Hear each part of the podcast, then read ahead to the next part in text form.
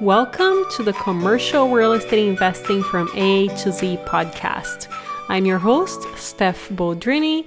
This podcast is for everyone who wants to learn about commercial property investing and join our real estate family we get the best people in the industry to give you straightforward and practical advice that you can actually use in your investing. And in today's episode, I'm going to be sharing with you what I learned a couple of weeks ago when I was at the Real Estate Guys Summit on Sand. It's the same summit that I shared about two years ago that was phenomenal, and I recommended every single one of you to go. I hope some of you were there. Uh, and if not, I hope you guys all go next year. These people are phenomenal, and I highly, highly recommend you going just to meet the people. So, there will be a lot of information today, and as always, keep in mind that none of this is advice for you, it's not a recommendation, etc. Use all of this information at your own risk not only for this episode, for every single episode. It's too bad that we all have to put these disclaimers, but that's where we live. So I'm going to try to break it down into a few sections and make it very smooth for you guys. Again, there's a lot of information here, so make sure to digest, listen to this podcast, go to the uh, written page of this podcast, which will be under show notes because there's a lot of really valuable information that you should keep and really study. I'm going to start with what do they think is next with regards to real estate. Doug Duncan, the senior vice president and chief economist at Fannie Mae, was there, and he said that basically the trend moving forward is that if people have to go to work only two or three times a week, a two people household will want a four bedroom home so that both can have their own office. Also, they might be open to buying further out because they are okay commuting a little bit longer, but only two or three times a week. So, this is great information for us to think outside of major metro areas because, again, not only people want bigger homes, but they're also comfortable commuting to work. Doug also shared his three rules of forecasting, which to me at this point in time is not eye opening, but some of you who might be starting to learn about it, all these things might have your mind blown. But his forecasting rules are if you give a date, don't give a number. If you give a number, don't give a date. If you get it right, don't act surprised. The theme here is that nobody really knows what's happening. However, they do analyze a lot of numbers, and one of the things that he also claimed is that there's not going to be a huge flood of foreclosures because these are the four things that will happen before they go into foreclosure. Number one, the job market will be back. Number two, Fannie and Freddie will help them adjust their payments as the job market gets back. Number three, even if Fannie and Freddie does not help them, they very likely have enough equity for them to sell the property if needed and move somewhere else. And number four, if all of these three things fail, then they will foreclose. So it's unlikely that there will be a huge number of foreclosures happening as we come back. Lastly, what he shared is that if you are looking at getting a loan with Fannie, you should always tie your project into affordability, affordable units, and also consumer protection. Moving on to another incredible speaker at the summit, Tom Wheelwright. He is a CPA and he is a rich dad advisor. He is a big time CPA, guys. He charges $100,000 for people to work with him. So don't take what he shares lightly, which is the following California people, pay attention. There is a new proposal out there that if you die, your heirs will get 8% of your net worth. 8%. 8%. And all of this is hidden in beautiful language that very few people understand. So there is also a proposal that if you transfer your property from your name to an LLC or to a trust, that will be a taxable event. So, this will have significant implications on your properties if you don't put them in a trust this year. Note that this has not passed yet, but if it passes in September this year, everyone will be working on getting their trust set up. And guess what? You just might miss the boat because all the attorneys will be very, very busy. There is also a new law that went into effect, again, very quietly on January 1st, 2021. It's called the CTA. It's a new law for LLCs to provide a bunch of things to the government. So here's how they have worded to make it sound like it's a good thing. The Corporate Transparency Act, CTA, was enacted on January 1st, 2021, as part of the National Defense Authorization Act, creating a federal beneficial ownership registry applicable to corporations, limited liability companies, and most partnerships. You should check with your team what you need to start providing. I will be doing my homework on that as well because I, I this is the first time I hear about it. So Let's keep each other posted. Moving on to other things that people said throughout the summit. Never take your eyes off your numbers. Never, ever, ever, no matter how successful you are. Get a bookkeeper and meet him or her twice a month. This is very important. There are ups and downs all along the way, no matter which asset class. So I am not alone. You are not alone.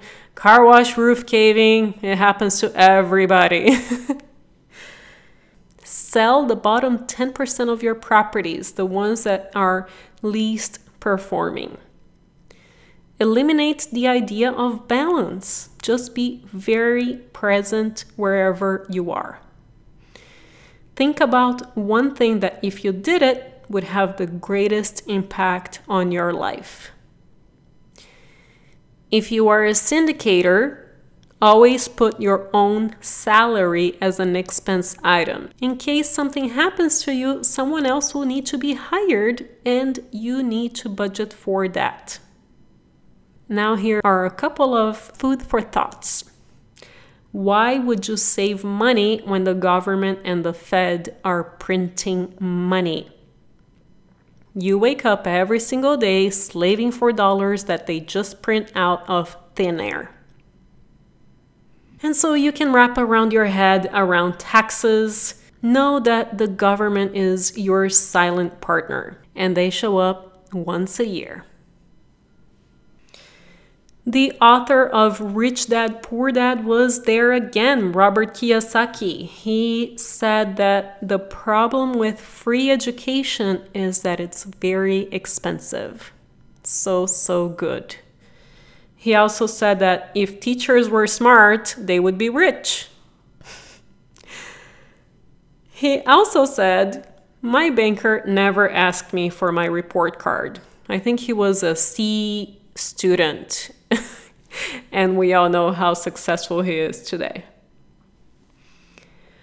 The overall agreement throughout the summit, uh, this is one thing that everyone agreed on, is that stagflation is happening right now.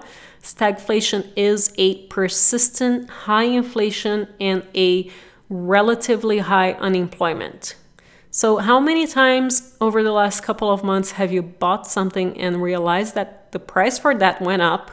And then you thought to yourself, but my salary didn't go up? That's stagflation. Now, on to even more fun things.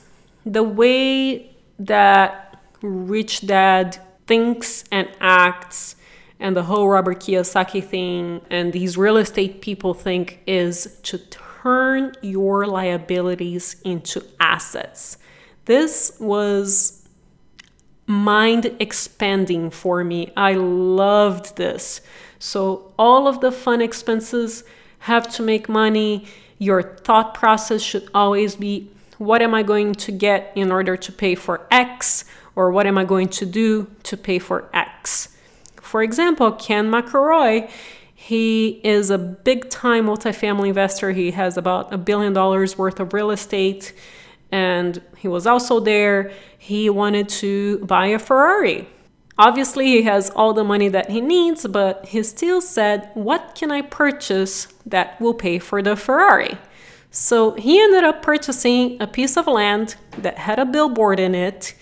The piece of land cost 300,000. The billboard was making $40,000 a year. What he did was he created an easement on the billboard section and an easement basically means that you can use the, that part of the land for as long as you want or however long he decided. So he put an easement there and he sold the land for $300,000. so now he has $40,000 of free income, free and clear, that is taking care of his Ferrari. Another beautiful example Kim Kiyosaki. She wanted to buy an airplane. By the way, I also want an airplane in case any of you have one. Um, so she ended up buying an airplane, and the entire purchase can be deducted, plus all of the expenses of the airplane. And not only that, they are chartering the airplane when they're not using it.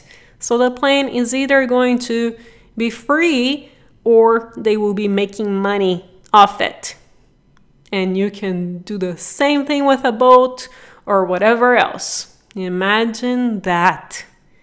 So, to put this in a real life context, here's an example that I just thought about when I was planning a vacation right after I came back from the summit. So, I'm thinking of going to Europe for two or three weeks.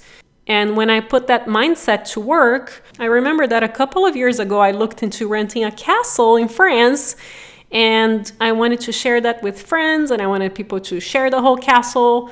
And so I thought, why not get the castle? By the way, castle is it's not uh, very expensive, guys, to rent. So why not rent the castle, share with incredible people that I want to spend time with, charge a little bit more than what I'm paying, cover the whole price of the trip, and then get to spend time with amazing people. And when you start thinking like that, you're to start to have more and more ideas. Okay, moving on to Ken McElroy. He was sharing the exact numbers on how you can make infinite returns. He put it on a whiteboard, and I'm going to put this chart on the blog post so you guys can visualize it. But I'm going to explain it to you guys on the podcast. So he gave an example of a property that they had purchased. The price was $19 million. They got a loan for $15 million. So the equity was $4 million. That was basically what they had to raise from the investors. The net operating income was $700,000. The mortgage payment was $400,000. And so the cash flow was $300,000. So 700K minus 400K. As the years go by, you increase rent every single year. And so at year three, because they increased the rent every single year, the property was worth $25 million because, again, it's tied to the cap rate. So, cap rate is um, your NOI divided by the price of the property. And the valuation of the property at year three was $25 million because they had increased the rent over the years. And so they got a new loan for $20 million, which means that they were able to return the whole $4 million from their investors. So they are left with a million dollars of NOI the mortgage payment now it's more because they their loan is not 15 it's 20 million now so the mortgage went from 400k to 700k and the cash flow is 300k So the cash flow is the exact same as year one. However, they return all of the money to the investors, and this is called infinite return. And now, if you continue this, at year five, they're still raising the rents every single year. That property is now worth $37 million. They got a new loan of $25 million, and he said, don't ever max out on as much loan as you can get just in case something happens. So you want to leave more, a little more equity at that point in time. You're still on that infinite return. Now your net operating income is $1.4 million. The mortgage payment again went up a bit, is $1 million instead of the 700. And now their cash flow is 400k. So they finally increase from 300 to 400k cash flow. And if they keep the property, they can keep increasing rents, taking money out, refinancing, buying new properties, and this is how they are doing it. Moving on to some strategies of purchasing real estate with no money down. And I have already interviewed a few people on this subject, so zero money down real estate purchasing is 100% possible. You just have to find a way, and there are many ways to do it. So, here are some new ways that we haven't talked about. You can get money from most major credit cards with zero fees for 10 months. What are some things that you can buy that will start cash flowing in 10 months? You can get a down payment for a short term rental. You can actually make an agreement with an apartment owner, pay them a normal, straightforward rent, and you can rent that unit as an Airbnb. That's zero money down. Another way is to ask your bank for lines of credit, and every six months you ask for an increase on your line of credit. You can pre sell a product to create income. So, this could be anything that you know how to do and you might not have a product ready for it yet. You can start pre selling it at a discount before it's even ready. I met a 21 year old that owns 30 units with zero money down. And uh, he's going to come on to the podcast and explain exactly how he did. But it is possible, even if you have zero experience. Other tips don't ask, when should I get started? Ask, how can I get started? And I have experienced this so many times. This is why, you know, as we age, we get wise because you start to see trends and you start to see stories repeating themselves. But I have seen people tell, for example, my sister, don't buy this property back in uh, 2008 because they thought it was super expensive at that time and quote unquote the market is going to crash and obviously maybe the market crashed for a bit but uh, where I live, it barely crashed. And so, regardless, even if she had bought at that time, it would have been worth two or three times as much today. This happens over and over again. I speak with people that bought homes in Silicon Valley in the 50s. Even then, the prices were for their times very expensive and people should have waited to buy. Homes at that time were fifty to seventy thousand dollars and today they are two to three million dollars. And so you should always ask how can I get started instead of when should I get started, which it's a little contradiction on some of the things that I've been sharing with you guys in the past with regards to you make money when you buy, not when you sell. So just be wise about what you buy. And if something were to happen to the economy so that you can ride that recession for a couple of years and you have enough savings to take care of it. So, this is the mindset. Again, don't think when should I get started? Think, how can I get started? Another thing is that even very successful people still get nervous when buying properties. Ken McElroy said it himself on stage. He said that he still gets nervous when he closes on a deal. if he gets nervous, we are also going to get nervous, and it's all perfectly normal. All right, now I want to move into some really, really, really cool real estate strategies that I've learned that week. There is this guy somewhere in Arizona that decided to donate a huge piece of land to the city so the city could build a stadium. But guess what? He kept all of the land around the stadium and he made millions and millions and millions of dollars with that donation. So smart.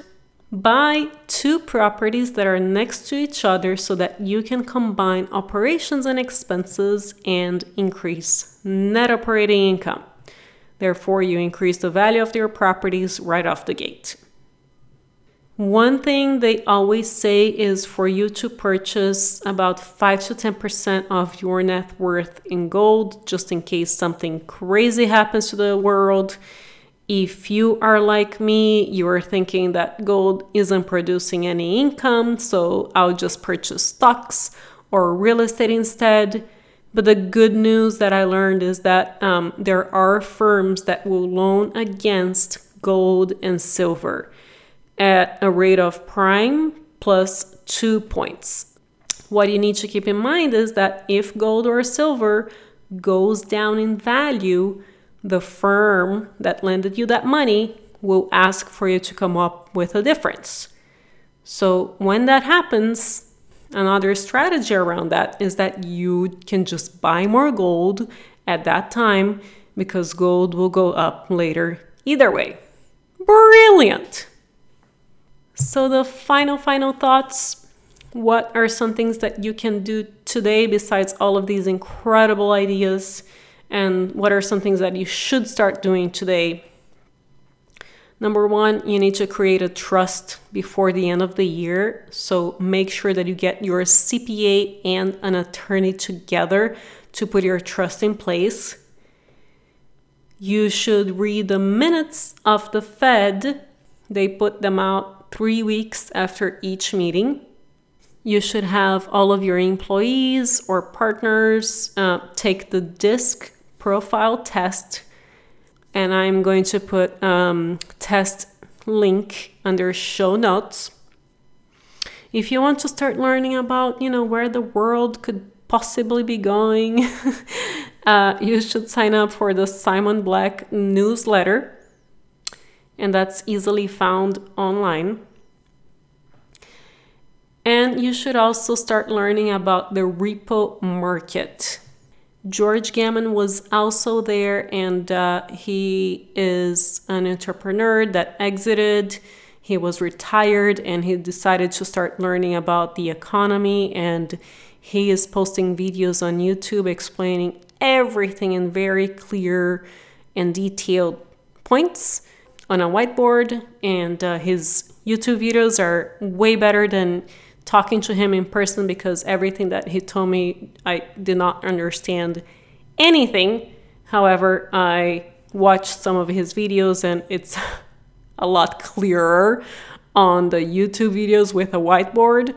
So if you want to learn where, you know, the country could possibly be going and some things that could possibly be happening, that's another good resource for you. I hope that this was super helpful to you guys. These were all of my notes for the event. Again, nothing beats being there and spending time with people and growing your network. These are just strategies that obviously we we can all put in place. But as we all know, we don't go places by ourselves. We get there with people, and all of these people are so wonderful and they're so helpful. And I can literally pick up the phone and call any of them. And so I highly recommend meeting people in person. And um, hopefully, I will meet you guys in person soon. and I will see you next time.